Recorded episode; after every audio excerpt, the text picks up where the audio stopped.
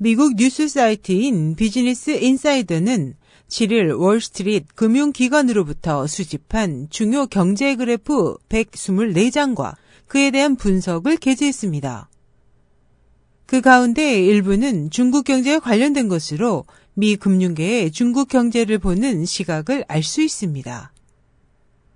첫째, 그림자 은행의 확장. 미 경제학자 게리 실링은 전통적인 국유은행의 실질 예금 금리는 마이너스인데 반해 그림자 은행은 고수익을 제공하고 있다. 그러나 그림자 은행은 리스크가 높은 투자를 하고 있어 미국 서브프라임 위기의 상황과 비슷하다. 중국 정부는 그것을 회피하려고 있다.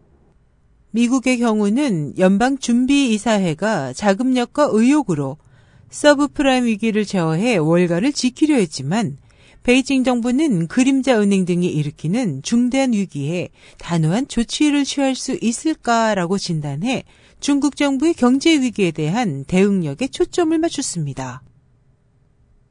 둘째, 심각한 투자 문제. 미국 투자은행 메릴린치의 데이비 추이 중국 주식 투자 전략 담당은 2008년부터 2012년간 중국 민간의 부채 총액은 GDP 대비 53% 급증해 룩셈부르크에 이어 세계 두 번째로 큰 증가폭을 보였다. 또 큰 폭으로 상승한 홍콩의 부채 잔고는 중국 본토로 유입됐을 가능성이 높다. 모두 심각한 투자 문제와 부실 채권의 위험을 나타내고 있다고 분석했습니다. 셋째, 중국 경제 감속과 구조 조정. 바이런 빈 블랙스톤 부사장은 베이징 정부는 과도한 신용 대출에 의존하는 경제 성장 모델에서 탈피하기 위해 경제 구조를 조정하려 하고 있다.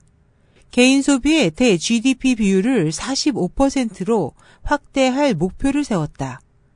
목표 달성을 위해 경기 둔화는 피할 수 없다. 중국 경제의 지금의 침체가 정책 전환에 의한 것인지 디플레 추세인지는 아직 밝혀지지 않았다. 향후 상황을 주시할 필요가 있다고 말했습니다. 넷째, 중소기업의 경기 침체.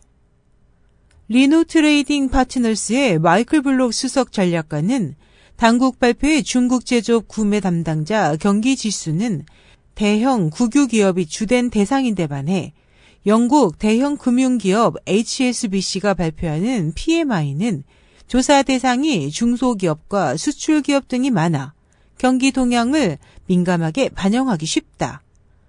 HSBC가 발표한 PMI는 감소해 중소기업의 제조업 활동이 감소하고 있음을 보여주고 있어 베이징 정부는 수출 확대나 위안화 약세 등 경기 부양책을 내세우지 않을 수 없다.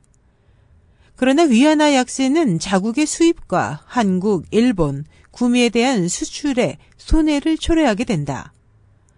위안화의 추가 하락은 무역 전쟁과 환율 전쟁을 일으킬 수 있다고 시사했습니다. 다섯째, 중국 정부 예금 급증. 미 메릴 린치의 루팅 에코노미스트는 중국 정부예금 증가폭은 2011년에는 GDP 증가와 동조하고 있었지만 2012년에는 마이너스 10%까지 떨어졌다. 하지만 2013년 말 정부 예금은 23.4%로 급증했고 2014년 2월 말에는 28.3% 증가에 달했다. 사람들은 일반적으로 재정 적자나 정부 지출 데이터를 가지고 중국 정부가 적극적으로 재정 정책을 실시하고 있다고 설명하기 쉽지만 이러한 지출은 최종적으로 정부기관과 준정부기관 계좌로 들어간 것으로 나타났다며 소위 적극적인 재정정책 자금은 경제 성장을 자극하는 영역으로 흐르지 않을 것으로 분석했습니다.